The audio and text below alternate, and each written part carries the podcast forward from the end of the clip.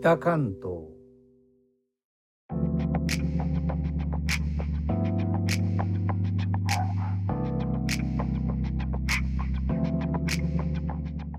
インドネシアから帰ってきた高野です。東京から約160キロ北関東からお送りしております。日本とは一味も二味も違うインドネシアの話題も時々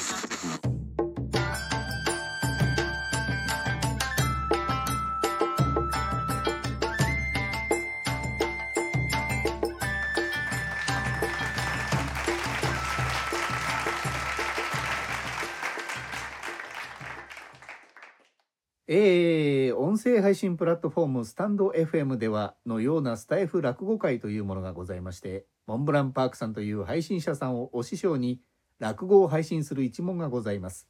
そちらで真打ちの末席を務めさせていただいております高野庵陽主でございます。新年今年の成人の日も迎えましておめでとうございます。私も近年成人式を済ませましたが音声配信の方は3年目に入っております。新成人と同じようにフレッシュな気分を今一度思い起こして音声配信で一席お送りしたいと思います。さて本郷も金安までは江戸の内と申します。ここ本郷の長屋では人々が集まって何やら騒いでおります。トメさんどうしたんだい？やあ熊さん。大家から呼び出しが来た。長屋連中集まってきてくれと言うんだこの年末に呼び出しがあれば家賃の最速に決まってる。大家だってこの暮れにお金が欲しいよ。俺が思うに家賃が滞っているやつが多いんじゃないかと思うんだ熊さんはどうだい？面目ね。だいぶ滞ってるな。そうかい実はうちもそうなんだトメさんが集まった連中に聞きますとどうやら家賃未納のものが多そうです。そこに同じ長屋住まいで本郷で寺子屋を営むゴリ之助が声をかけてきました。いや皆さんどうしたのかな？これは先生実は困ったことになりましてこれこれ近々なんでございます。うん。呼び出しの司祭はまだわからんのだな。ではそんなに心配しなくてもよいだろう。トメさんそうだよ。そこに同じく本郷の呉服屋で長屋の家主モンブラン屋の番頭がやってまいりました。みんなでここで謝っちゃおうよ。おい番頭さん。内緒では触れないよ。おいおい家賃のことではないよ。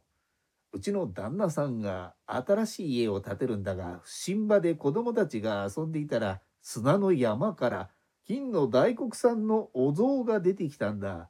自分のところから出たこんなめでたいことがあるかってことで、長屋の皆さんに料理を出すから、お祝いの席に出てくれって、それを言いに来たんだよ。滞納した家賃の取り立てではなく、長屋の一同安堵いたしましたが、お祝いの席です。それぞれわらわらと一旦戻って身だしなみを整えるということで、先にトメさん、ゴリ之助がモンブラン屋に伺うことになりました。ごめんください。店先にモンブラン屋の店主で長屋の家主、栗山門右衛門が出てまいりました。いやー、よく来てくれましたね。他は、どうしたんだい？ああ、追って参ります。それよりも、えーこの度は、えーおめでとうございます。えーお天気もよく、明日も良いお天気でしょう。明後日は天気でしょうか。トメさん何言ってんだいさ、先生も上がってください。こうしてモンブラン屋の座敷に入りますと、真ん中には鯛の塩焼きなどごちそうが並んでおります。そして床の間には、光り輝く金の大黒さんのお像が置かれております。先生、金の大黒さんの像だ。すげえ。うん、立派なものだな。もえもんさん、今回はお招きいただきありがとうございます。長屋の連中も大喜びです。いえいえ、家康でございますよ。ごめんくださいまし。熊さんだ。いやあ長屋の他の方々もいらっしゃったようだ。その後は酒もお寿司も来まして飲めや歌えの無礼講をどんちゃん騒ぎ。最後は裸踊りまで。そうしておりますとあら不思議。床の間の大黒さんのお像が俵を担いでとことこと廊下の方に歩いていきます。一度びっくり。門右衛門が声をかけます。あらあら大黒さんすみませんちょっとうるさすぎましたかねいやあんまり面白いので他の六福も連れてくるよ。めでたいことでございます。他の配信者の方の放送も続々とアップされているようです。お後がよろしいようで。